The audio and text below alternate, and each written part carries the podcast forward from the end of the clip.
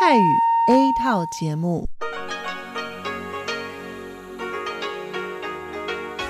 ที่นี่ สถานีวิทยุเรดิโอไต้หวันอินเตอร์เนชันแนล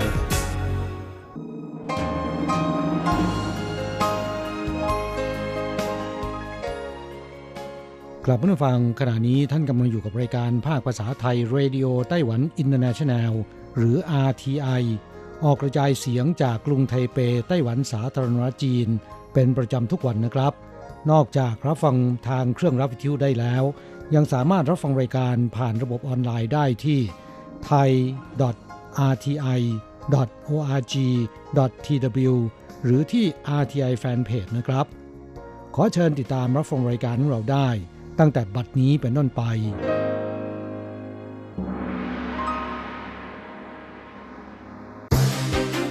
ลำดับแรก ขอเชิญติดตามรับฟัง ข่าวประจำวัน สวัสดีค่ะ คุณผู้ฟังที่เคารพ ช่วงของข่าวประจำวันจากรายการ Radio Taiwan International ประจำวันจันทร์ที่ 14 ธันวาคม พุทธศักราช 2563 สำหรับข่าวไต้หวันมีดิฉันการจยากริชยาคมเป็นผู้รายงานค่ะ หัวข้อข่าวมีดังนี้ ตื้นตันใจ นักศึกษาไถต้าร่วมโครงการตามหาแม่คนที่สองที่หายไป RTI ช่วยตามหาพี่เลี้ยงชาวเวียดนามจนเจอภายในไม่ถึงวัน รถไฟฟ้าไถจงเลื่อนเปิดให้บริการออกไปโดยไม่มีกำหนด ผู้ว่าการนครไถจงโค้งคำนับขออภัย สตมไต้หวันขยายเวลาพำนักให้ชาวต่างชาติที่เดินทางเข้ามาก่อน 21 มีนาคม โดยอัตโนมัติต่ออีก 30 วันเป็นครั้งที่ 6 น่ารักแอ๊บแบ๊วสัญญาณไฟจราจรรูปนกเพนกวิน ครั้งแรกของโลกที่เถาหยวน ไต้หวันภาคเหนือ ภาคตะวันออกอากาศเย็นชื้นแฉะ ระวังหลังเที่ยงอุณหภูมิลดหวบ ต่ำสุดเหลือ 14-16 องศา ต่อไปเป็นรายละเอียดของข่าวค่ะสถานีวิทยุ Radio Taiwan International หรือ RTI ร่วมกับสื่อต่างๆ และองค์กรภาคเอกชน จัดโครงการตามหาแม่คนที่สองที่หายไป ล่าสุดเป็นเรื่องราวอันน่าประทับใจของหวังโรอูนักศึกษาปริญญาตรีชั้นปีที่ 4 คณะนิติศาสตร์ มหาวิทยาลัยแห่งชาติไต้หวัน หรือมอไถต้า ที่ต้องการตามหาพี่เลี้ยงชาวเวียดนามชื่ออาเยียน ที่ห่างหายไปนานกว่า 10 ปี อาเยียนมาทำงานเป็นผู้อนุบาลดูแลอากงของเธอเมื่อปี 2000 โดยความที่อาเยียนเองก็มีลูก จึงดูแลเด็กๆในครอบครัวนี้ ซึ่งก็คือ 3 พี่น้องรวมหวังโหรอูราวกับลูกของตนด้วย จนกระทั่งเดือนพฤศจิกายนปี 2007 ตอนหวังโหรอูอายุได้ 8 ขวบ อาเยียนก็เดินทางกลับเวียดนามต่อมาเมื่อปี 2015 ช่วงตรุษจีน อาเยียนได้โทรศัพท์มาอวยพรปีใหม่ครอบครัวของเธอ หวังโหรอูเป็นคนรับสายพอดี แต่ด้วยความที่กระทันหันเกินไปและอารมณ์สับสน จึงทำให้เธอแสดงความเย็นชาออกไป อยากจะพูดขอบคุณอาเยียนแต่ก็ไม่ได้พูดออกมา และรู้สึกผิดมาจนถึงตอนนี้ ยาวนานเกือบ 6 ปีแล้ว ตอนแรกเธอคิดว่าแม่หรืออาม่าน่าจะมีช่องทางติดต่ออาเยียนได้ แต่กลายเป็นว่าหลังจากนั้นก็ขาดการติดต่อไปเลย และช่วงนี้มีสถานการณ์โควิด -19 แพร่ระบาดรุนแรงในเอเชียตะวันออกเฉียงใต้ ยิ่งทำให้เธอฝันถึงอาเยียน ตื่นขึ้นมาก็พบว่าตัวเองร้องไห้อยู่ หลังจากนั้นพอได้เห็นข่าวโครงการตามหาแม่คนที่สองที่หายไป จึงตัดสินใจสมัครเข้าร่วมโครงการนี้ ด้วยความช่วยเหลือจากเยี่ยนลี่ ผู้จัดรายการภาคภาษาเวียดนามของสถานีวิทยุ RTI และผู้ชำนาญในการช่วยตามหาคนอย่างฟ้านเฉาหยุนทำให้ลูกสาวของอาเยียนได้เห็นโพสต์ตามหาที่แชร์กันใน Facebook ใช้เวลาในการตามหาไม่ถึงหนึ่งวันก็ประสบความสำเร็จหวังโรอูกับอาเยียนจึงได้วิดีโอคอลคุยกัน และเพิ่งทราบว่าตอนที่อาเยียนต้องแยกจากครอบครัวของหวังโรอูนั้น อาเยียนเองก็รู้สึกอาลัยอาวรณ์เป็นที่สุด ระหว่างที่ทั้งคู่พูดคุยสนทนาด้วยความคิดถึง อาเยียนซึ่งอยู่ที่เวียดนามก็หลั่งน้ำตาแห่งความปลื้มปิติ และได้หยิบสติกเกอร์ป้ายชื่อของหวังโรอูและการอวยพรวันเกิดที่ได้จากเธอมาให้ดู อาเยียนยังคงเก็บรักษาไว้เป็นอย่างดี ด้านหวังโรอูกล่าวกับผู้สื่อข่าวว่า ในที่สุดก็ได้ยกภูเขาออกจากอก ตนไม่นึกว่าจะตามหาพี่เลี้ยงสำเร็จได้เร็วขนาดนี้ รู้สึกซาบซึ้งใจมาก เมื่อคืนถึงกับนอนไม่หลับและพอได้เห็นว่าพี่เลี้ยงยังเก็บของที่ตนให้ไว้เป็นอย่างดี ยิ่งรู้สึกตื้นตันใจสุด หลังจากนี้หวังโรอูซึ่งเรียนอยู่คณะนิติศาสตร์ชั้นปีที่ 4 และเลือกวิชาเอกสังคมศาสตร์ควบคู่ด้วยกำลังเตรียมตัวสอบใบอนุญาตทนายความในปีหน้า หวังว่าจะสอบผ่าน และได้มีโอกาสพบหน้าพี่เลี้ยงอีกครั้ง ถ้าหากประสบความสำเร็จ เด็กหญิงตัวน้อยในตอนนั้น คงจะได้กลายเป็นทนายความ สร้างความภาคภูมิใจให้แก่ทั้งสองครอบครัว ข่าวต่อไปรถไฟฟ้าไถจงมีกำหนดการเดิมเปิดให้บริการอย่างเป็นทางการในวันที่ 19 ธันวาคมนี้ เมื่อเดือนพฤศจิกายนที่ผ่านมา เปิดทดลองให้บริการ แต่เกิดอุบัติเหตุตัวเชื่อมต่อเพลาของรถไฟหักกองรถไฟฟ้าเทศบาลกรุงไทเปทำการตรวจสอบเป็นเวลาเกือบเดือนแล้ว และรายงานต่อเทศบาลนครไถจง แต่ทางเทศบาลนครไถจงเห็นว่า รายงานไม่มีการอธิบายถึงรายละเอียดของสาเหตุที่ตัวเชื่อมต่อเพลาหัก และไม่ได้อธิบายให้ชัดเจนว่าจะแก้ไขปัญหาอย่างไร ดังนั้นเมื่อช่วงเช้าวันที่ 14 ธันวาคม นางหลูซิ่วเยี่ยน ผู้ว่าการนครไถจงจึงประกาศว่า รถไฟฟ้าไถจงจะเลื่อนการเปิดให้บริการออกไปอย่างไม่มีกำหนด เนื่องจากกังวลเรื่องความปลอดภัย ทางเทศบาลนครไถจงได้ตีกลับรายงานจากกองรถไฟฟ้าเทศบาลกรุงไทเปอีกครั้งแล้ว และโค้งคำนับขออภัยต่อประชาชนนครไถจงด้วยกองการคมนาคมเทศบาลนครไถจงระบุว่า จากการทดสอบพบว่าเพลาที่หักมีระดับความแข็งแรงไม่ได้มาตรฐาน และไม่สามารถตรวจสอบได้ว่าเป็นชิ้นส่วนที่ผลิตจากจีนแผ่นดินใหญ่หรือไม่ ดังนั้นจึงกังวลว่าอาจจะไม่ใช่แค่เพลาชิ้นเดียวที่เกิดปัญหานี้ขึ้น เพราะจากการตรวจสอบพบว่า ระดับความทนต่อแรงดึงค่อนข้างต่ำกว่าชิ้นส่วนที่ออกแบบด้วยมาตรฐานไต้หวัน ถึงแม้บริษัท Kawasaki Heavy Industries และกองรถไฟฟ้าเทศบาลกรุงไทเป จะเสนอมาตรการเพิ่มความแข็งแรงให้เพลารถไฟ แต่ก็ไม่สามารถรับประกันได้อย่างเป็นรูปธรรม และไม่สามารถตอบคำถามนี้ได้ ด้านกองรถไฟฟ้าเทศบาลกรุงไทเป ได้กำหนดเวลาในการแก้ไขปรับปรุงภายใน 2 เดือน แต่เทศบาลนครไถจงเชื่อว่ามองในแง่ดีเกินไปขณะนี้ยังไม่สามารถบอกกับพลเมืองไถจงได้ว่า เมื่อไหร่จะสามารถเปิดให้บริการได้ เมื่อเรื่องไปถึงสภาเทศบาลพรรคก๊กมินตั๋งและพรรคดีพีพีต่างทะเลาะกันในสภา โดยสมาชิกสภาเทศบาลพรรคก๊กมินตั๋งมองว่า ควรเป็นไปตามขั้นตอนกระบวนการ เห็นด้วยกับการตัดสินใจของเทศบาล ขณะที่สมาชิกสภาเทศบาลฝ่ายพรรคดีพีพีโจมตีว่า เทศบาลโยนความรับผิดชอบให้กองรถไฟฟ้าเทศบาลกรุงไทเปหลังจากพิจารณางบประมาณแล้วเสร็จ จึงจะเปิดประชุมวิสามันและต้องการคำอธิบายจากเทศบาล ข่าวต่อไป จากสถานการณ์การแพร่ระบาดของโรคโควิด -19 ทั่วโลกที่ยังคงรุนแรงอยู่ สำนักงงานตรวจคนเข้าเมืองกระทรวงมหาดไทยไต้หวันสาธารณรัฐจีนประกาศว่า เพื่อป้องกันช่องโหว่ของการแพร่ระบาดที่เกิดจากการเดินทางไปมาหาสู่ระหว่างประเทศ และลดภาระการป้องกันโรคระบาดในชุมชน จึงประกาศขยายเวลาอนุญาตให้ชาวต่างชาติ ที่เดินทางเข้าไต้หวันก่อนวันที่ 21 มีนาคม 2563 รวมวันที่ 21 มีนาคม ด้วยวีซ่าพำนักชั่วคราว ซึ่งพำนักในไต้หวันอย่างถูกต้องตามกฎหมายเกิน 180 วันขึ้นไป สามารถขยายเวลาพำนักอยู่ต่อได้อีกเป็นครั้งที่ 6 โดยอัตโนมัติ เพิ่มอีก 30 วัน โดยไม่จำเป็นต้องไปลงทะเบียนยื่นคำขอใด ๆ ข่าวต่อไป พิพิธภัณฑ์สัตว์น้ำเอ็กซ์พาร์คร่วมมือกับเทศบาลนครเถาหยวน สร้างสรรค์เอกลักษณ์ให้แก่เมือง ด้วยการสร้างสัญญาณไฟจราจรรูปนกเพนกวิน เป็นครั้งแรกของโลกติดตั้งที่บริเวณถนนทางข้าม ระหว่างสถานีรถไฟความเร็วสูงเถาหยวน กับศูนย์การค้า Gloria Outlets แต่เดิมเป็นสัญญาณไฟจราจรรูปชายตัวเล็กสีเขียว ได้เปลี่ยนโฉมใหม่เป็นรูปเพนกวินราชา และเพนกวินมาเจลัน ในกิริยาท่าทาง 6 แบบ คอยเป็นเพื่อนคู่หูสุดน่ารักให้กับผู้ที่ยืนรอข้ามถนน ขณะรอสัญญาณไฟคนข้ามไต้หวันได้นำพิพิธภัณฑ์สัตว์น้ำโยโกฮาม่าฮักเคจิมะ Sea Paradise ของญี่ปุ่น มาเปิดสาขาในไต้หวัน ซึ่งเป็นสาขาแรกในต่างประเทศ โดยใช้ชื่อว่าพิพิธภัณฑ์สัตว์น้ำ Xpark เปิดให้บริการอย่างเป็นทางการครั้งแรกเมื่อเดือนสิงหาคมปีนี้ ภายในพิพิธภัณฑ์เลี้ยงเพนกวินราชาไว้ 6 ตัว และเพนกวินมาเจลันอีก 36 ตัว จึงนำมาออกแบบเป็นสัญญาณไฟจราจร แต่ละแบบมี 3 ท่าทาง เพนกวินราชามีท่าเดิน ท่าวิ่งเร็วจนเหงื่อแตก และท่ายืน ส่วนเพนกวินมาเจลันมีท่าเดิน ท่าถลายตัว และท่านอนคว่ำพิพิธภัณฑ์สัตว์น้ำเอ็กซ์พาร์คเปิดเผยว่าบริเวณรอบพิพิธภัณฑ์ในระยะไม่เกิน 500 เมตร มีสัญญาณไฟจราจรรวม 88 จุด ขณะนี้กำลังดำเนินการตามผลตอบรับของโครงการ โดยจะเปลี่ยนสัญญาณไฟจราจรเป็นรูปแบบพิเศษทั้งหมด และเพิ่มรูปที่แตกต่างกันไป เพื่อแสดงให้เห็นถึงเอกลักษณ์ของนครเถาหยวน ข่าวต่อไป กรมอุตุนิยมวิทยาไต้หวันรายงานพยากรณ์อากาศว่า อิทธิพลจากลมมรสุมตะวันออกเฉียงเหนือทำให้สภาพอากาศในวันจันทร์ที่ 14 ธันวาคม ภาคเหนือ อีหลาน และฮวาเหลียน อากาศค่อนข้างเย็นตลอดทั้งวันกลางวันอุณหภูมิสูงสุด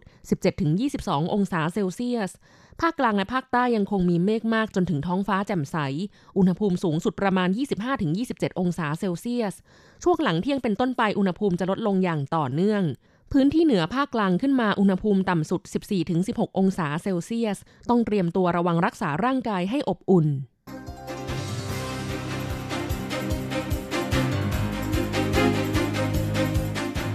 ผู้ฟังครับต่อไปเป็นข่าวต่างประเทศและข่าวประเทศไทย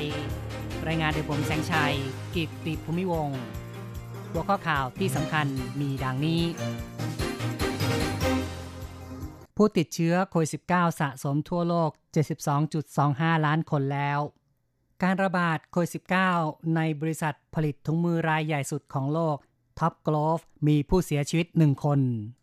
เกาหลีใต้สั่งปิดโรงเรียนในกรุงโซล สกัดกั้นการระบาดโควิด -19 คณะผู้เลือกตั้งของสหรัฐเตรียมรับรองโจไบเดน ผู้ชนะการเลือกตั้งประธานาธิบดี รัฐนิวเซาท์เวลส์ออสเตรเลียไม่มีการระบาดใหม่ติดต่อกัน 10 วัน เตรียมยกเลิกคำสั่งทำงานจากบ้าน ทางการไทยเร่งแก้ปัญหาตู้คอนเทนเนอร์ขาดแคลน ต่อไปเป็นรายละเอียดของข่าวครับ สิ้นสุดตอนค่ำวันที่ 13 ธันวาคม ทั่วโลกมีผู้ติดเชื้อโควิด -19 สะสม 72.25 ล้านคน เสียชีวิตสะสม 1.61 ล้านคน ประเทศที่มีผู้ติดเชื้อสะสมมากที่สุด 5 อันดับแรกของโลกสหรัฐยังครองอันดับหนึ่ง 16.25 ล้านคน ตามด้วยอินเดีย 9.8 ล้านคน บราซิล 6.9 ล้านคน รัสเซีย 2.6 ล้านคน และฝรั่งเศส 2.4 ล้านคนสำหรับประเทศที่มีผู้เสียชีวิตมากที่สุดสหรัฐอันดับหนึ่ง299,000 คน ตามด้วยบราซิล 181,000 คน อินเดีย อันดับ 3 143,000 คน ข่าวต่อไปครับ บริษัท Top Glove ซึ่งเป็นผู้ผลิตถุงมือรายใหญ่สุดของโลกตั้งอยู่ในมาเลเซีย เกิดการระบาดโควิด -19 มีรายงานพนักงานเสียชีวิตหนึ่งคนในวันที่ 12 ธันวาคม ถือเป็นผู้เสียชีวิตรายแรกหลังเกิดการระบาดในหอพักของพนักงาน และในโรงงาน Top Glove ทางบริษัทเปิดเผยว่าพนักงานที่เสียชีวิตคือชายชาวเนปาลวัย 29 ปี พนักงานรักษาความปลอดภัย ที่ผ่านมานั้นเกิดการระบาดในโรงงาน Top Glove ผู้ป่วยติดเชื้อโควิด -19 5,000 กว่าคน ถือเป็นการระบาดกลุ่มก้อนใหญ่สุดในมาเลเซีย พบการระบาดครั้งแรกเมื่อ 2 พฤศจิกายน พนักงานของ Top Glove ให้ข้อมูลว่าการใช้มาตรการเว้นระยะห่างทางสังคม เป็นเรื่องยาก และขาดความต่อเนื่อง พนักงานอยู่ในหอพักมีความแออัด พักอาศัยเกินกว่า 20 คนในหอพักเดียวกัน เข้าต่อไปครับ ที่เกาหลีใต้ทางการได้ประกาศให้ปิดโรงเรียนในกรุงโซล และพื้นที่โดยรอบ หันไปทำการเปิดสอนทางไกลผ่านระบบออนไลน์ จนถึงสิ้นเดือนธันวาคม ซึ่งเป็นมาตรการเว้นระยะห่างทางสังคมของทางการ เนื่องจากยังไม่สามารถควบคุมจำนวนผู้ป่วยติดเชื้อที่พุ่งสูงขึ้น การสั่งปิดโรงเรียนถือว่าดำเนินมาตรการเข้าใกล้มาตรการทางสังคมระดับ 3 ซึ่งจะเป็นการล็อกดาวน์ข้าต่อไปครับ คณะผู้เลือกตั้งของสหรัฐจะลงมติในวันจันทร์ตามเวลาท้องถิ่นในสหรัฐ รับรองว่าโจไบเดนเป็นผู้ชนะการเลือกตั้งประธานาธิบดี ในส่วนของประธานาธิบดีโดนัลด์ทรัมป์ยังคงยืนยันไม่ยอมรับความพ่ายแพ้ ทั้งนี้ผลการเลือกตั้งประธานาธิบดีของสหรัฐ ซึ่งดำเนินขึ้นในวันที่ 3 พฤศจิกายน โจไบเดนผู้สมัครของพรรคเดโมแครตได้คะแนน 81.3 ล้านเสียง คิดเป็น 51.3% ส่วนทรัมป์ได้ 74.2 ล้านเสียง คิดเป็น 46.8%ในส่วนของคะแนนเสียงจากคณะผู้เลือกตั้งระดับมลรัฐจำนวน 538 คะแนนนั้นไบเดนชนะทรัมป์ด้วยคะแนน 306 ต่อ 232 คะแนน การประชุมของคณะผู้เลือกตั้งในวันจันทร์ตามเวลาในสหรัฐ จะสรุปกระบวนการอย่างเป็นทางการ หลังจากนั้นนายไบเดนจะกล่าวสุนทรพจน์ ยืนยันชัยชนะของตน ในช่วงเย็น ส่วนประธานาธิบดีทรัมป์ยังคงมีสิทธิ์บริหารงานในทำเนียบขาวต่อไปจนถึงวันที่ 20 มกราคม ซึ่งเป็นวันสาบานตนเข้ารับตำแหน่งของประธานาธิบดีคนใหม่ ท่าทีของประธานาธิบดีทรัมป์ยังไม่ยอมรับความพ่ายแพ้ เขาได้ทวิตข้อความโดยไม่อ้างหลักฐานว่า การเลือกตั้งวันที่ 3 พฤศจิกายนเป็นการโกงอย่างมโหฬารในประวัติศาสตร์ นอกจากนี้กลุ่มอนุรักษ์นิยมซึ่งอ้างโดยไม่มีหลักฐานว่า ประธานาธิบดีทรัมป์ถูกโกงเลือกตั้ง ได้ทำการประท้วง ทั่วสหรัฐในวันเสาร์ที่ผ่านมา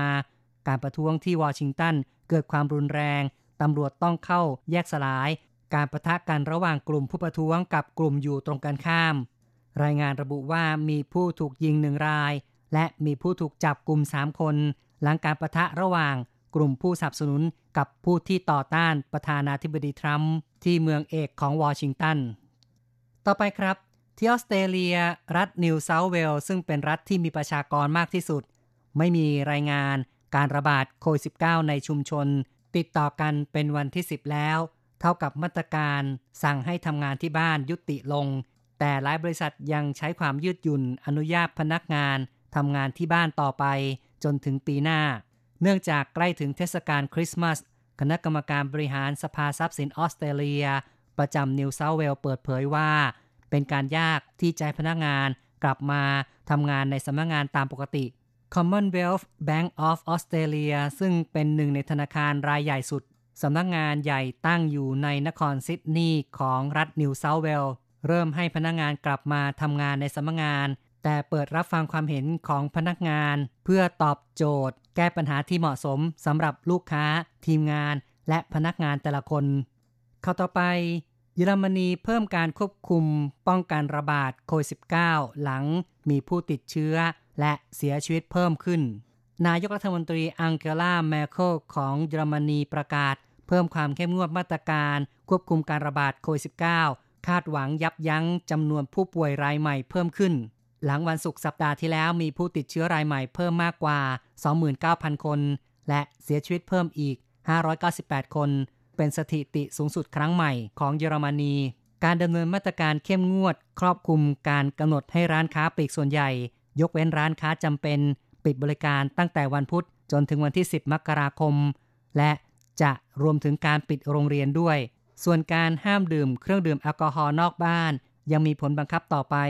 ส่งผลไม่สามารถจัดกิจกรรม ดื่มไวน์ร้อนในกลางแจ้ง ถือเป็นประเพณีที่ดำเนินติดต่อกันมาในทุกปี ต่อไปติดตามข่าวจากประเทศไทย ทางการของไทยเร่งแก้ปัญหาขาดแคลนตู้สินค้า และการขึ้นค่าระหว่างเรือ สถานการณ์ขาดแคลนตู้สินค้าเกิดจากในช่วง 3-4 ปีที่ผ่านมา ค่าระหว่างการขนส่งทางทะเลต่ำทำให้สายเดินเรือ หลายบริษัทได้ปิดตัว และมีการควบรวมกิจการ ยังมีสาเหตุจากสายเดินเรือลดการให้บริการในช่วงเกิดการระบาดโควิด -19 หลายประเทศชะลอหรือยกเลิกการนำเข้าส่งออกชั่วคราว จึงมีตู้สินค้าชะงักติดอยู่ที่จีนเป็นจำนวนมาก นอกจากนี้การเข้มงวดตรวจสอบสินค้าทำให้ตู้คอนเทนเนอร์ติดค้างอยู่ที่สหรัฐเช่นกัน ช่วงการระบาดโควิด -19 ทำให้ไม่สามารถส่งสินค้า ระยะเวลาหมุนเวียนของตู้คอนเทนเนอร์ไปยังสหรัฐเพิ่มจาก 7 วันเป็น 14 วัน สถานการณ์ขาดแคลนตู้สินค้าหนักหน่วงมากขึ้น ใกล้ถึงเทศกาลคริสต์มาส ปีใหม่และตรุษจีน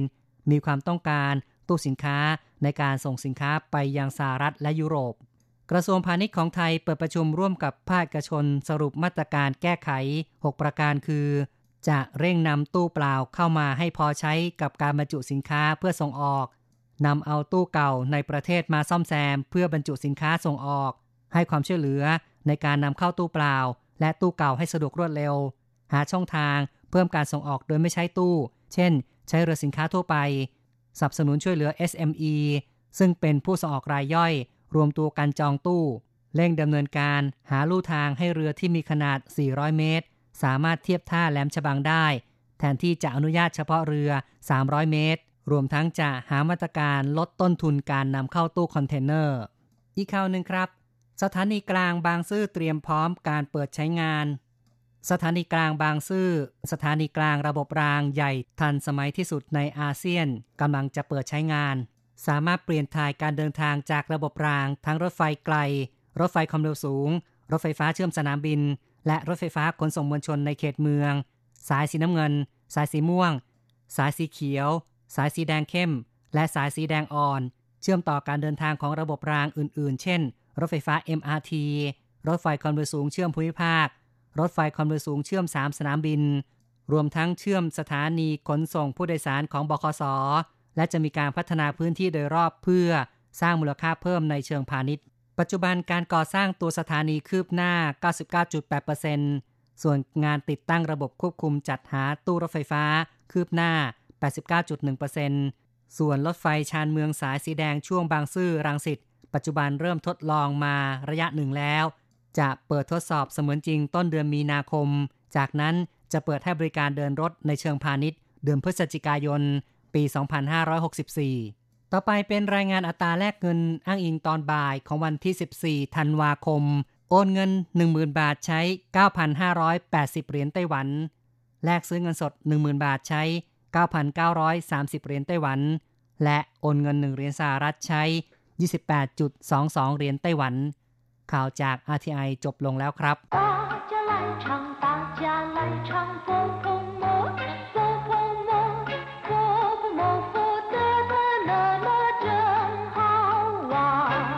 สวัสดีครับเพื่อนผู้ฟัง พบกันในวันนี้เราจะมาเรียนวิทยาลัยภาษาจีนทางอากาศ ภาคเรียนที่สองบทที่ 11 ของแบบเรียนชั้นต้น บทที่ 11 เจ้าเชอเรียกรถแท็กซี่ ในบทนี้นะครับ เราจะมาเรียนรู้คำสนทนาภาษาจีนกลางที่เกี่ยวกับการเดินทางไปยังสถานที่ใดที่หนึ่งอย่างเร่งรีบ ซึ่งวิธีที่เร็วที่สุดก็คือนั่งรถแท็กซี่ ในภาษาจีนควรจะพูดว่าอย่างไร เราจะมาเรียนรู้กันนะครับ 初级华语绘画下册第十一课轿车一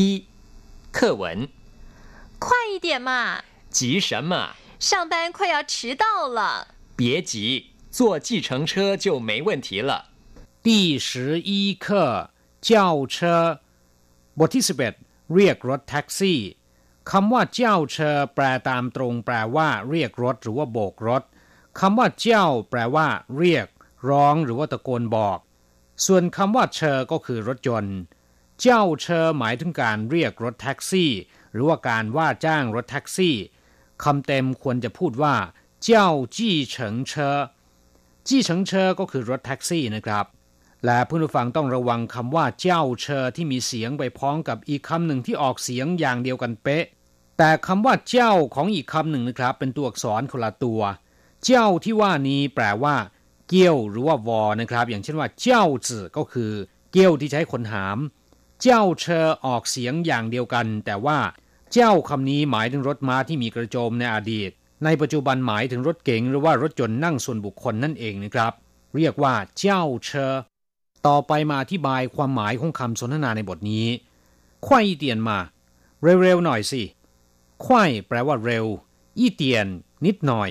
ควายอีเตียนก็คือเร็วหน่อย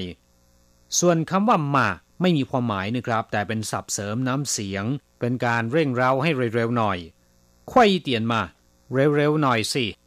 จี什么 รีบร้อนอะไร หรือจะรีบไปไหนคำว่าจีแปลว่ารีบร้อน รีบด่วน หรือว่ากระวนกระวายใจร้อนใจก็ได้นะครับ什么แปลว่าอะไร จี什么ก็คือรีบร้อนอะไร หรือจะรีบร้อนไปไหน เรียกว่าจี什么上班快要迟到了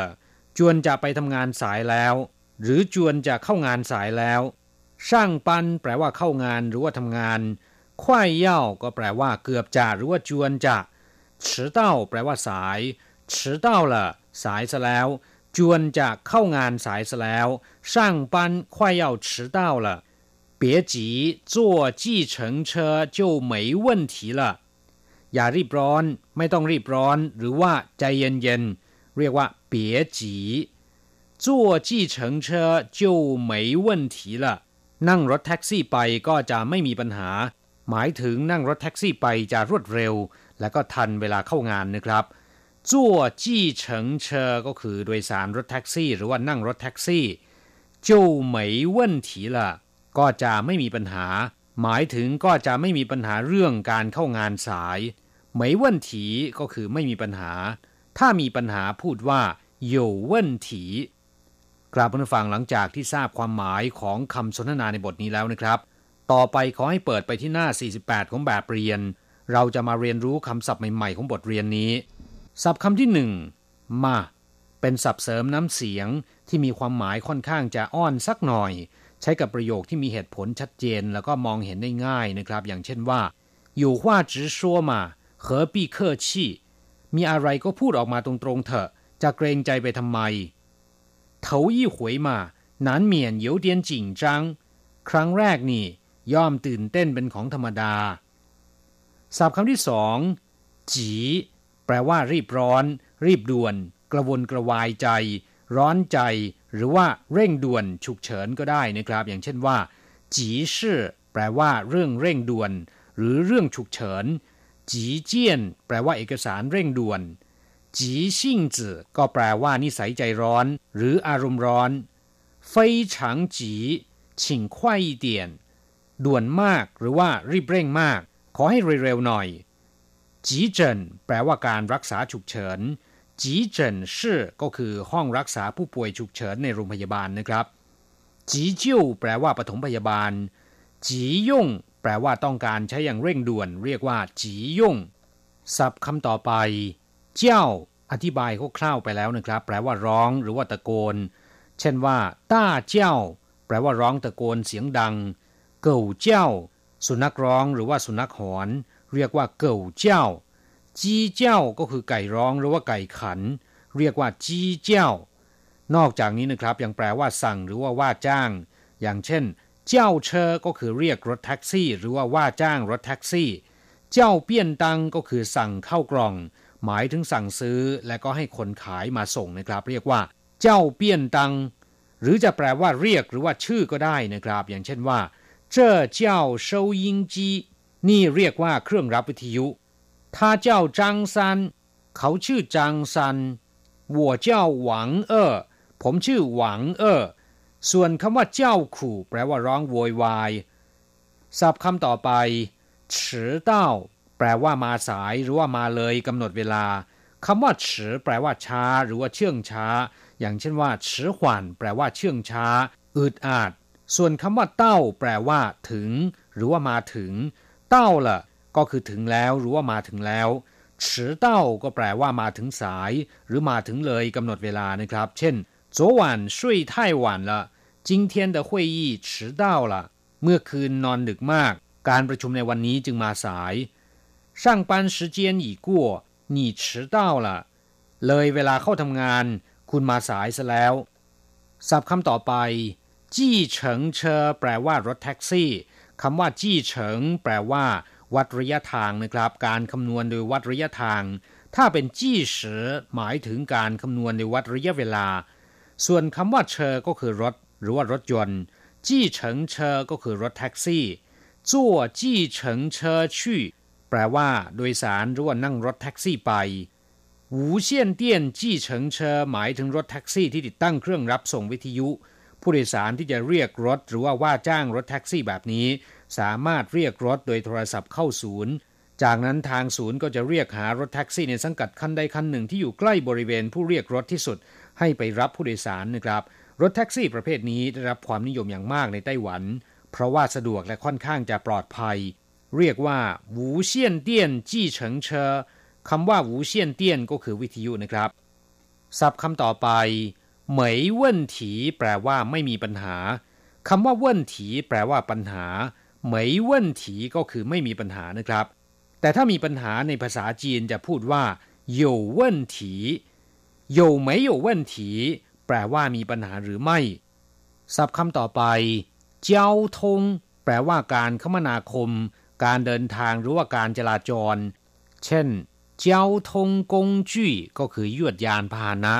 หมายถึงรถรา เรือหรือเครื่องบินก็ได้นะครับ เรียกว่าเจ้าทงกงจุ้เจ้าทงเชอก็คือรถยนต์ที่รับส่งพนักงงาน ซึ่งโดยมากจะเป็นรถบัสขนาดใหญ่ ที่รับส่งพนักงงานของบริษัทหรือว่าหน่วยงานองค์กรต่างๆนะครับ เรียกว่าเจ้าทงเชอเจ้าทงจู่ไซแปลว่าจราจรติดขัดเจ้าทงเขินฟางเปี้ยน แปลว่าการคมนาคมหรือว่าการเดินทางไปมาสะดวกสบาย ศัพท์คำสุดท้าย เจียนฟง แปลว่า เร่งด่วน สุดยอด อย่างเช่นว่า เจียนฟงสิเคอแปลว่าชั่วโมงเร่งด่วน หมายถึงช่วงเวลาที่มีผู้คนใช้บริการกันมากที่สุด อย่างเช่นว่ายงเตียนเจียนฟงสิเคอหมายถึงช่วงเวลาที่มีผู้คนใช้ไฟฟ้ามากที่สุดเจ้าทงเจียนฟงสิเคอก็หมายถึงช่วงเวลาที่จราจรแออัดมากที่สุด ช่วงเวลาที่ผู้คนใช้รถรามากที่สุด ในภาษาไทยก็คือชั่วโมงเร่งด่วน เรียกว่าเจียนฟงสือเครับผู้ฟังหลังจากที่เรียนไปแล้ว ขอให้นำไปหัดพูดบ่อยๆ เราจะกลับมาพบกันใหม่ในบทเรียนถัดไป สวัสดีครับ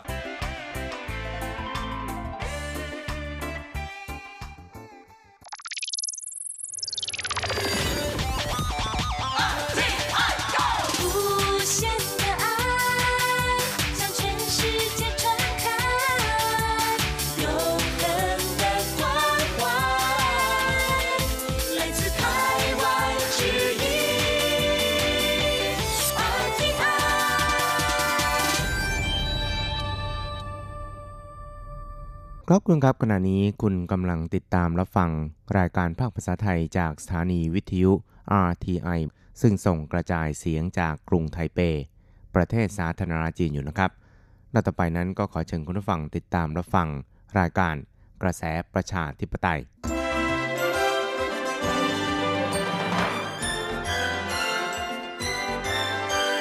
กระแสประชาธิปไตย ประชาธิปไตยนำเราสู่ความหวัง ขอต้อนรับคุณผู้ฟังสู่กระแสประชาธิปไตย โดยกฤษณัยสายประพาส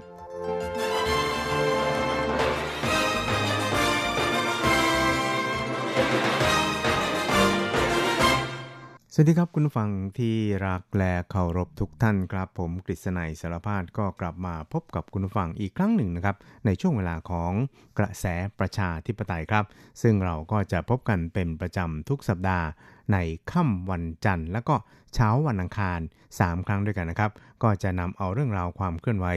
ที่น่าสนใจทางด้านการเมืองในไต้หวัน มาเล่าสู่ให้กับคุณฟังได้รับฟังกันนะครับครับและ สำหรับเรื่องแรกที่เราจะมาคุยกันนะครับ ก็คงจะเป็นเรื่องราวเกี่ยวกับเมื่อวันที่ 10 ธันวาคมที่ผ่านมานั้น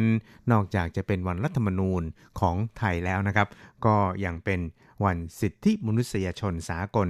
ซึ่ง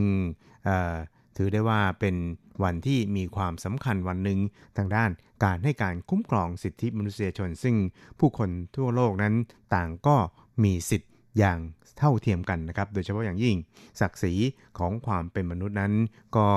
จะต้องมีความเท่าเทียมกันอย่างร้อยเปอร์เซ็นต์นะครับ แต่ถึงแม้ว่าปัจจุบันนั้นอาจจะยังไม่สามารถทำได้แบบนั้นนะครับ แต่ว่าก็ยังคงจะต้องร่วมกันมุมานะพยายามกันต่อไปนะครับ ก็สังเกตเห็นได้ว่าตอนนี้เนี่ยอะไรหลาย ๆ อย่างเนี่ยมันก็ดีวันดีคืนนะครับ ครับและสำหรับในช่วงของวัน สิทธิมนุษยชนสากลนี่นะครับ ท่านประธานาธิบดีชาอิงเหวินผู้นำไต้หวันสาธารณจีนนั้น ก็ได้ระบุนะครับ โดยมีการจัดกิจกรรมนะครับ เกี่ยวกับการอัปเกรด สิทธิมนุษยชนในไต้หวันนะครับ โดยเป็นการจัดขึ้นโดยคณะกรรมการ สิทธิมนุษยชนแห่งชาติ ของไต้หวันสาธารณจีน ซึ่งท่านประธานาธิบดีไช่อิงหวนนั้น ก็ได้กล่าวย้ำแล้วก็ประกาศชัดเลยทีเดียวนะครับ ไม่ว่าจะมีการผลักดันนโยบายปฏิรูป หรือว่านโยบายที่เกี่ยวข้องกับข้าราชการแต่ละคนก็ตามเนี่ยนะครับ สิทธิมนุษยชนนั้นก็ถือว่าเป็นสิทธิขั้นพื้นฐาน แล้วก็เป็นคุณค่าที่จะต้องมาก่อนเป็นอันดับหนึ่งนะครับ โดยทางสภาบริหารหรือทางคณะรัฐมนตรีนั้น ก็กำลังพิจารณาที่จะจัดตั้งสำนักงานคณะกรรมการ กิจการที่เกี่ยวข้องกับสิทธิมนุษยชนขึ้นนะครับ เพื่อที่จะเป็นหน่วยงานองค์กร ในการ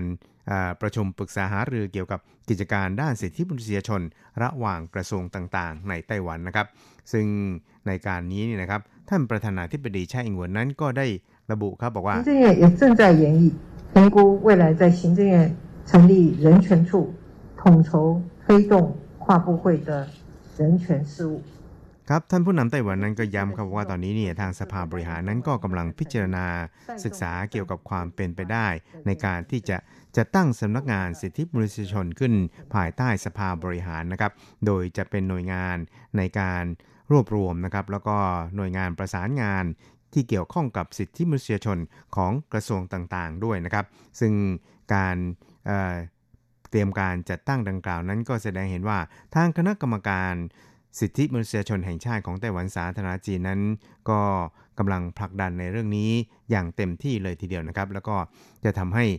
ประเด็นที่เกี่ยวข้องกับสิทธิมนุษยชนในไต้หวันนั้นอัปเกรดนะครับหรือว่ายกระดับให้สูงขึ้นนั่นเอง ซึ่งนั่นก็หมายความว่าไต้หวันสาธารณจีนนั้นในความสำคัญกับปัญหาสิทธิมนุษยชนในไต้หวันอย่างเต็มที่ครับ นอกจากนี้นะครับท่านผู้นำไต้หวันนั้นก็ยังระบุครับบอกว่า สิทธิมนุษยชนนั้นก็ถือเป็น หนทางนะครับที่ไต้หวันเนี่ยจะก้าวสู่โลก แล้วก็เป็นการเปิดประตูไปสู่ความร่วมมือกับนานาชาตินะครับ แล้วก็คณะกรรมการสิทธิมนุษยชนแห่งชาตินั้น ก็กำลังวางแผนการถ้าว่าการ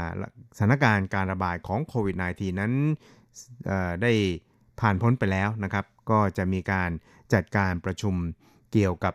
สิทธิมนุษยชนเนี่ยนะครับ ในระดับนานาชาติขึ้นในไต้หวันโดยเชิญ บรรดาผู้เชี่ยวชาญด้านสิทธิมนุษยชน จากทั่วโลกเนี่ยเข้ามาร่วมการประชุมด้วยนะครับทั้งนี้ก็เพื่อที่จะแลกเปลี่ยนความคิดเห็นกันรวมทั้งสร้างกลไกในการร่วมมือกันระหว่างประเทศนะครับ แล้วก็เป็นการประกาศเจตนารมณ์ของไต้หวันที่จะปกป้องสิทธิมนุษยชนอย่างเต็มที่เลยทีเดียวนะครับ แล้วก็ให้กิจการทางด้านสิทธิมนุษยชนในไต้หวันนั้นเชื่อมต่อกับ กิจการด้านสิทธิมนุษยชน ระดับนานาชาตินะครับ รวมทั้งอาศัยการแบ่งปันประสบการณ์ แบ่งปันการศึกษาร่วมกันนี่นะครับ มาทำให้ไต้หวันนี่นะครับ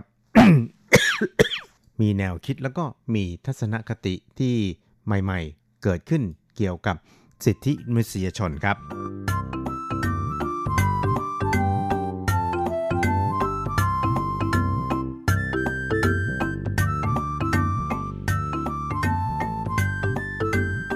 ครับอีกหนึ่งครับเราไปดูเกี่ยวกับทางด้านสภาผู้แทนราษฎรของสหรัฐนะครับ ก็ได้อนุมัติเกี่ยวกับกฎหมายว่าด้วยการมอบอำนาจกลาโหม หรือเรียกกันว่า NDAA ปี 2021 นะครับ ซึ่งทางกระทรวงการต่างประเทศ ของไต้หวันสาธารณจีนนั้นก็ได้แสดงความขอบคุณ แล้วก็แสดงความคาดหวังนะครับว่า หลังจากที่ผ่านการพิจารณาของสภาผู้แทนราษฎรแล้ว ก็ยังจะต้องมีกระบวนการทางด้านกฎหมาย ทางรัฐสภาไม่ว่าจะเป็นวุฒิสภานะครับ ก็คงจะมีการพิจารณาในเรื่องนี้กันโดยละเอียดนะครับ แล้วก็ต้องขอบคุณต่อทุกฝ่ายในสหรัฐนะครับที่ได้ให้การสนับสนุน แล้วก็ให้ความสำคัญต่อเสรีภาพ แล้วก็สันติภาพรวมทั้งความปลอดภัยทางด้านกลาโหม ของไต้หวันสาธารณจีน โดยไม่มีการแบ่งฝักแบ่งฝ่ายใดๆทั้งสิ้นนะครับ ครับทั้งนี้นะครับ ทางสภาผู้แทนราษฎรของสหรัฐอเมริกานั้นก็ได้มีมติอนุมัติกฎหมายเกี่ยวข้องกับการมอบอำนาจกลาโหมนะครับซึ่งกระทรวงต่างประเทศโดยนายสีโยเตียนนะครับ อธิบดีกรมอเมริกาเหนือของกระทรวงต่างประเทศนั้น ก็ได้ระบุเกี่ยวกับเรื่องนี้ครับว่า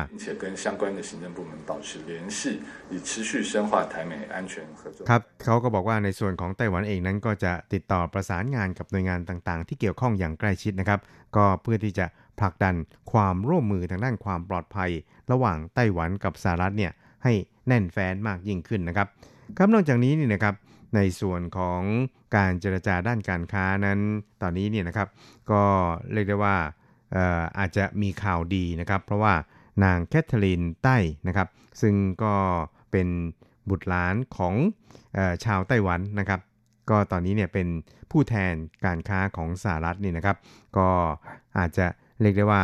ได้รับความสนใจจากบรรดาสื่อมวลชนต่างๆ ค่อนข้างมากเลยทีเดียวนะครับ ซึ่งนายสุโยเตียนนั้นก็บอกครับบอกว่า ในส่วนของไต้หวันเองนะครับ ก็มีการติดต่อกับนางแคทเธอรีนใต้เนี่ยนะครับมาโดยตลอดนะครับในส่วนของสำนักงานผู้แทนไต้หวันประจำสหรัฐนั้น ก็มีการติดต่อกับผู้แทนใต้เนี่ยอยู่ตลอดเวลานะครับ รวมทั้งมีการติดต่อแลกเปลี่ยนความคิดเห็นกัน แล้วก็มีมิตรไมตรีต่อกันเนี่ยอย่างล้ำลึกเลยทีเดียวนะครับ ซึ่ง ก็คิดว่าในแง่ของการเจรจาด้านการค้า ระหว่างไต้หวันกับสหรัฐนั้น ก็อาจจะมีอะไรคืบหน้ามากยิ่งขึ้นนะครับ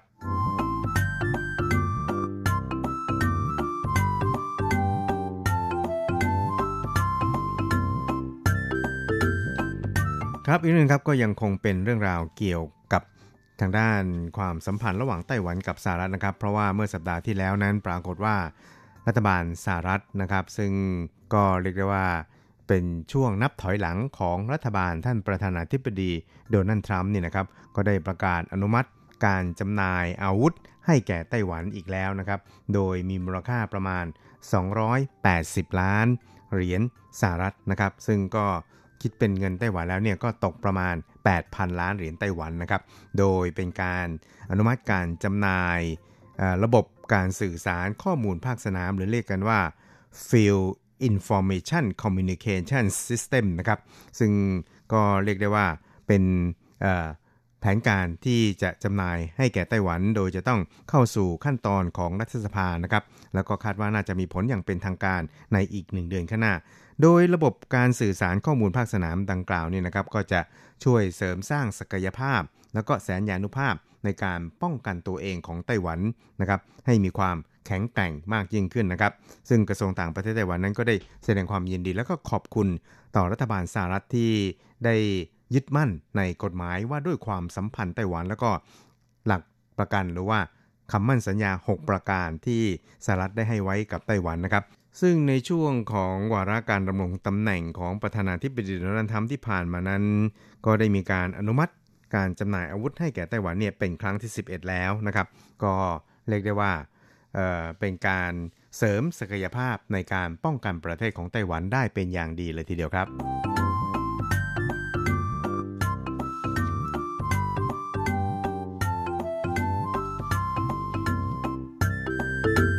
ครับอีกนึงครับเราไปดูเกี่ยวกับกรณีของการที่ในช่วง 4 ปีเศษที่ผ่านมานั้นจีนคอมมิวนิสต์ก็ยังคงยืนยันนะครับ ที่จะต้องให้ไต้หวันเนี่ย ยอมรับในหลักการจีนเดียว ก่อนที่จะมีการเปิดการเจรจากัน หรือว่าเปิดการติดต่อไปมาหาสู่ระหว่างกันนะครับเพื่อทำความเข้าใจต่อสถานการณ์ที่เกิดขึ้นบนช่องแคบไต้หวันนะครับโดยนายเฉินหมิงทงนะครับประธานคณะกรรมการกิจการจีนแผ่นดินใหญ่หรือ MAC ของไต้หวันนั้น ก็ได้ระบุนะครับบอกว่าในช่วงนี้เนี่ยสถานการณ์บนช่องแคบไต้หวันนั้นก็ตึงเครียดขึ้นนะครับแล้วก็ใน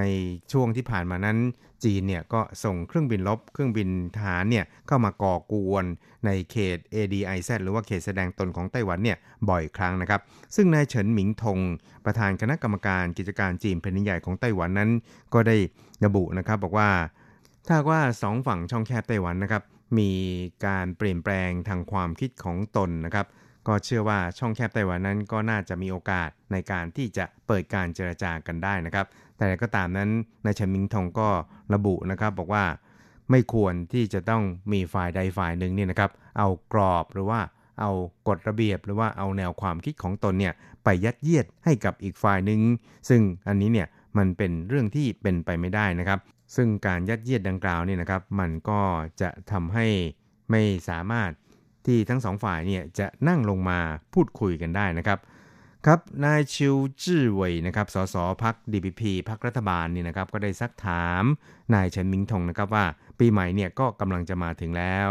สำหรับในส่วนของคณะกรรมการกิจการจีนเป็นใหญ่ ซึ่งก็ถือเป็นหนึ่งใน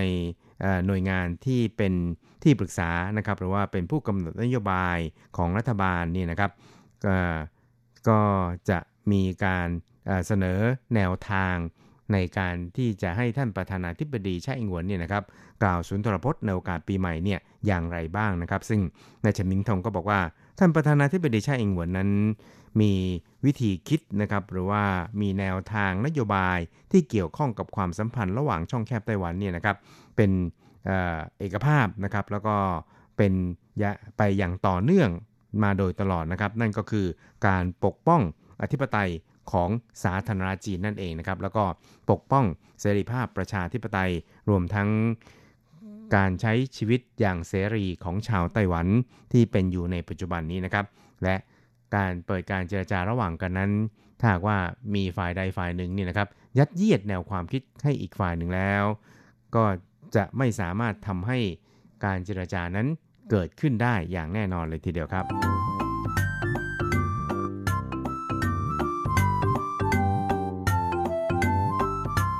ครับคุณครับเวลาของกระแสประชาธิปไตยในวันนี้ก็หมดลงแต่เพียงเท่านี้นะครับ เราจะกลับมาพบกันใหม่ในสัปดาห์หน้า เวลาเดิมและที่เดิม สวัสดีครับ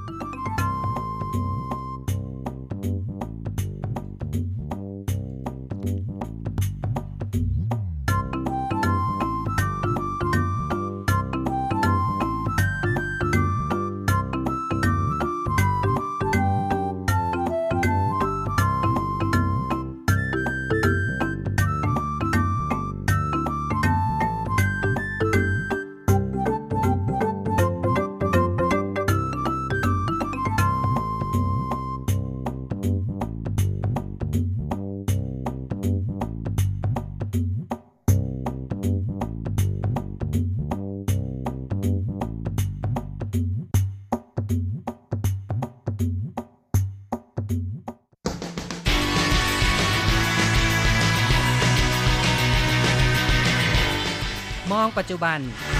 โลกปัจจุบัน เปลี่ยนแปลงตลอดเวลา ทุกอย่างไม่หยุดอยู่กับที่ ย้อนอดีต ย้อนดูเรื่องราว วัฒนธรรม ความคิด ความเป็นอยู่ของผู้คนในอดีต มองปัจจุบัน ย้อนอดีตดำเนินรายการโดย แสงชัย กิตติภูมิวงศ์รจรัตน์ยนต์สุวรรณ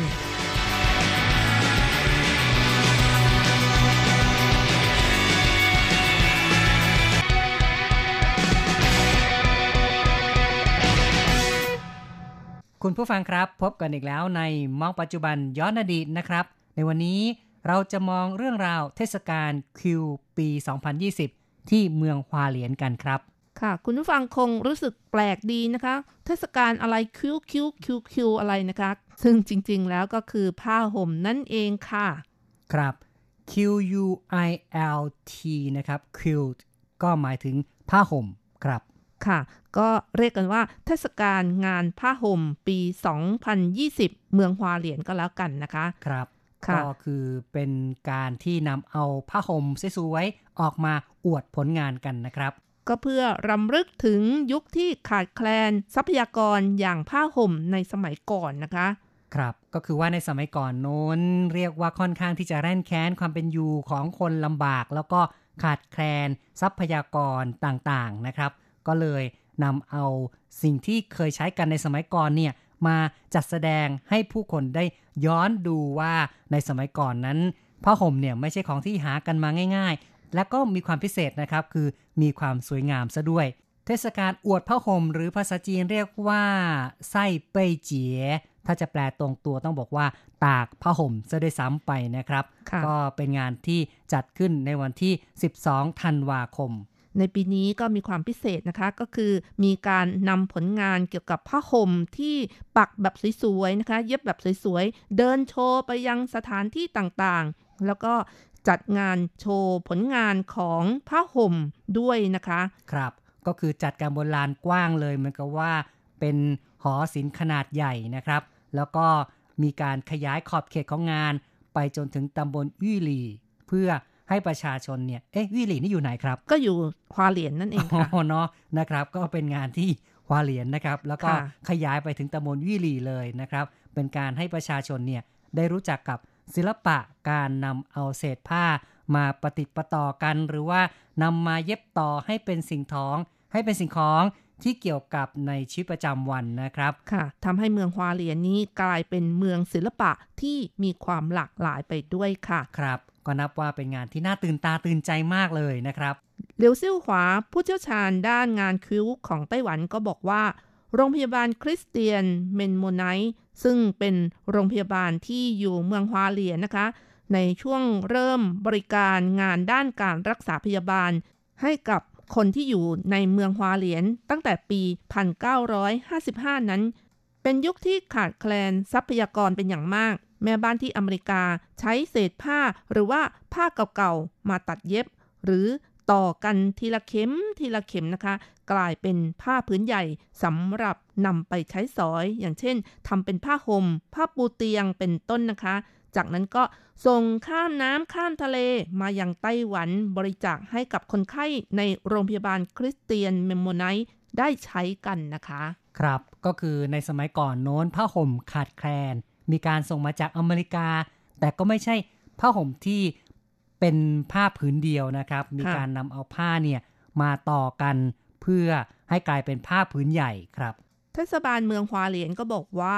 ศิลปะการนำเศษผ้ามาปฏิปต่อกัน หรือนำเอาเศษผ้ามาเย็บต่อกัน มีจุดเริ่มต้นในประเทศยุโรปและอเมริกาค่ะ โดยมีการนำเศษผ้าเย็บติดกันเป็นพื้นใหญ่ แต่ว่าปัจจุบันกลายเป็นงานฝีมือที่ค่อยๆพัฒนามาเป็นเรื่องของการประดับ กลายเป็นผลงานสร้างสรรค์ เจ้าของผลงานมักจะนำออกไปจัดแสดงในที่โล่งแจ้งนะคะ เพื่อแบ่งปันประสบการณ์ กลายเป็นเทศกาลตากผ้าห่มในที่โล่งแจ้งไปแล้วนะคะ ครับ เรียกกันว่าตากเนาะแต่จริง ๆ ก็ไม่ได้หมายความว่าผ้าห่มนั้นเนี่ย จะต้องนำมาตากเหมือนกับว่าเป็นการอวดโชว์มากกว่านะครับ ค่ะเขาก็เอามาหนีบเป็นผืนๆนะคะ ไม่ก็เอาไปวางไว้ที่ลานที่มีหญ้าอยู่นะคะ ตากเป็นผืนๆไปค่ะ ใช่ก็โชว์กันให้เห็นลวดลายนะครับ สวยงามมากเลยแหละ คือการที่จะจัดแสดงนั้นก็มีหลายรูปแบบทั้งไปวางไว้คือแผ่ไว้บนสนามหญ้านะครับ หรือบางที่เนี่ยก็ จะใช้ราว คือมีการตั้งหรือว่าขึงราวขึ้นมาก่อนนะครับ จากนั้นก็นำผ้าเนี่ยไปขึงโชว์หรือว่าขึงตากเอาไว้บนราวนั้นนะครับ ก็เรียกว่าเป็นการอวดลวดลายของผ้าในรูปแบบต่างๆ ค่ะ แต่ว่าปีนี้พิเศษนะคะ ก็มีการนำผ้าที่สวยๆแบบนี้นะคะ เดินโชว์ไปที่ต่างๆนะคะ ครับเทศกาลงานคิ้วที่เมืองควาเหลียนเนี่ยนะครับ จัดขึ้นวันที่ 12 ธันวาคมแล้วก็ยังมีงานอื่นๆ คืองานที่เกี่ยวข้องเนี่ยนะครับ ก็จัดด้วยคือมีการนำเอาผลงานคิ้วเดินโชว์ ไปในสถานที่ แล้วก็มีนิทรรศการนอกสถานที่ แล้วก็มีกิจกรรมการต่อผ้า คือให้คนได้ทำแบบ DIY คือ do it yourself นะครับ ก็คือสามารถทดลองทำกันได้ ค่ะ นอกจากนี้ก็ยังมีการรับประทานอาหารบนพื้นหญ้า สนุกกับกิจกรรมตลาดนัดในวันหยุดเป็นต้นนะคะ นอกจากให้ประชาชนได้ชมผลงานคิ้วแล้วนะคะ ยังได้ลิ้มรสอาหารอร่อยของท้องถิ่นไปด้วยค่ะ ครับ ก็คือมีนิทรรศการเอ้ไม่ใช่ มีการแสดงแล้วนี่นะครับ ก็ยังมีอาหารอร่อยๆให้ชิมกันด้วยนะครับ จังเย่เฉินนะคะ ซึ่งเป็นอดีต ผู้อำนวยการสำนักวัฒนธรรมเมืองฮวาเหลียนก็บอกว่า จุดเริ่มต้นของเทศกาลงานคิ้วเมืองฮวาเหลียนนั้น มีความสำคัญเกี่ยวกับเรื่องราวที่น่าประทับใจอยู่ 3 อย่างด้วยกันค่ะ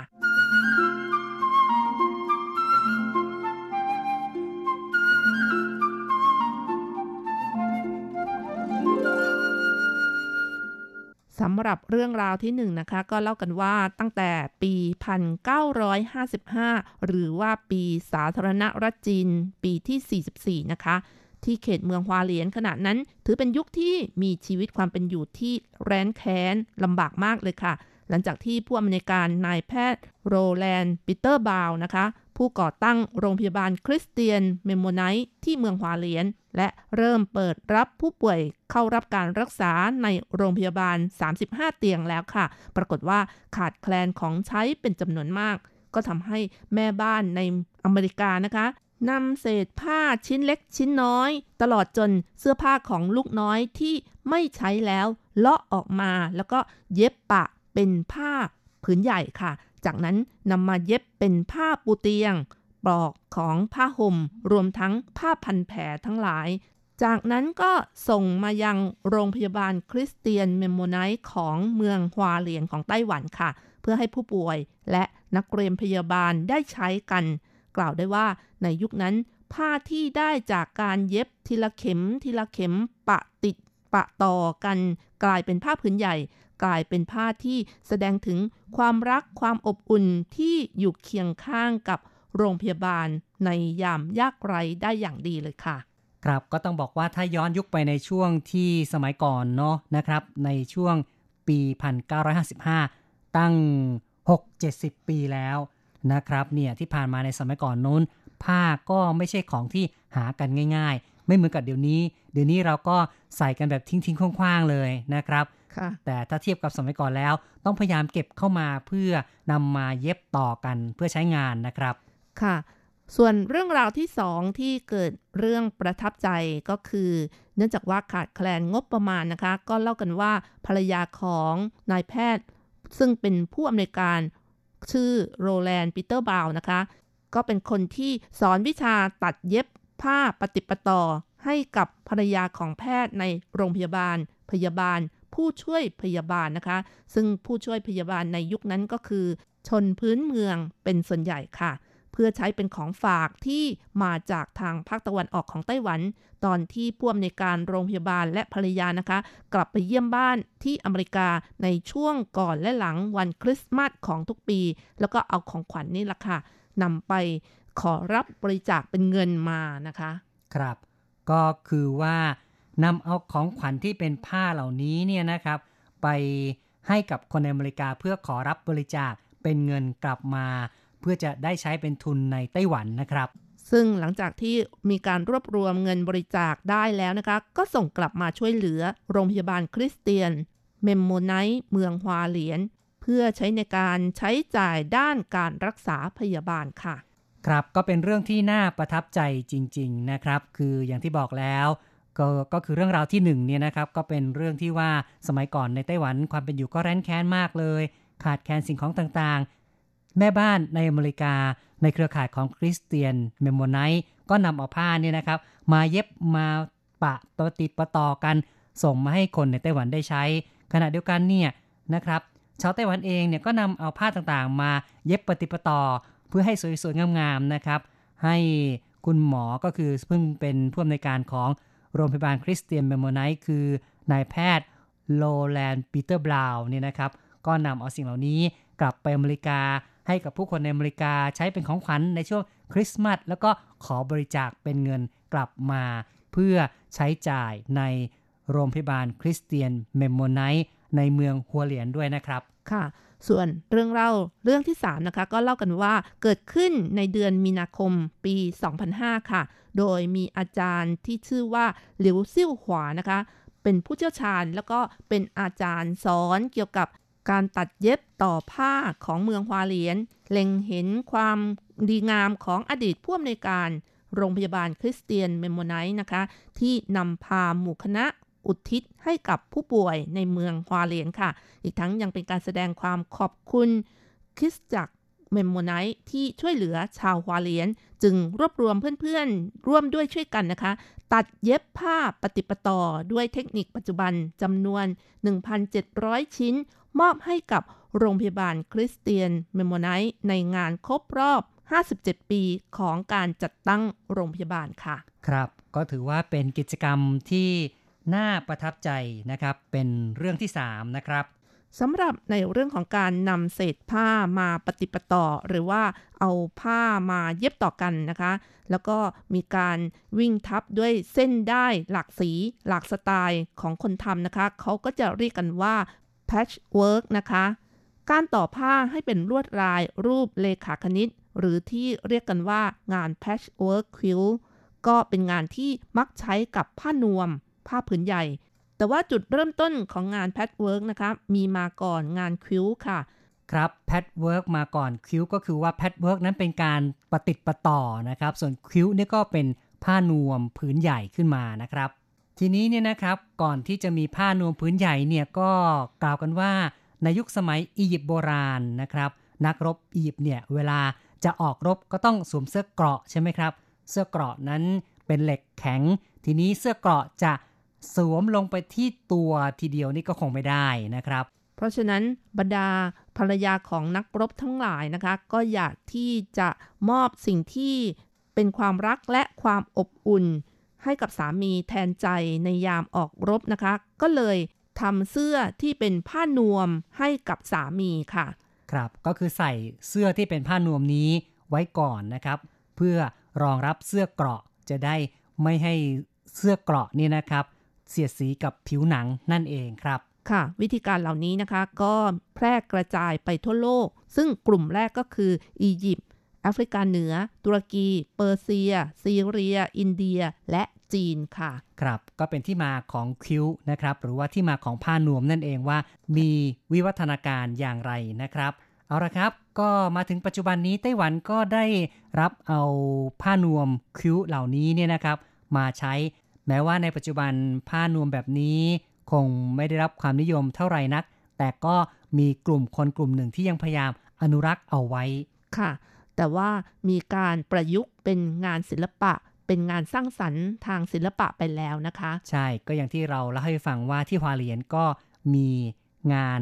ตากผ้าคิ้วตากผ้านวมกัน ซึ่งกิจกรรมการปฏิปต่อผ้านี้นะคะ ก็ได้รับความนิยมในปัจจุบันหลายประเทศ แม้แต่เมืองไทยก็มีคนทำกันนะคะ ญี่ปุ่นก็เช่นกันค่ะ ครับ ก็นับว่ายังเป็นสิ่งที่หลาย ๆ ประเทศก็สนใจกันอยู่ละเอาละครับ พูดคุยกันมาพอสมควรนะครับ รายการมองปัจจุบันย้อนอดีตในวันนี้ เห็นทีต้องขอยุติลงก่อนอย่าลืมกลับมาพบกันใหม่ในครั้งต่อไป สวัสดีครับ สวัสดีค่ะ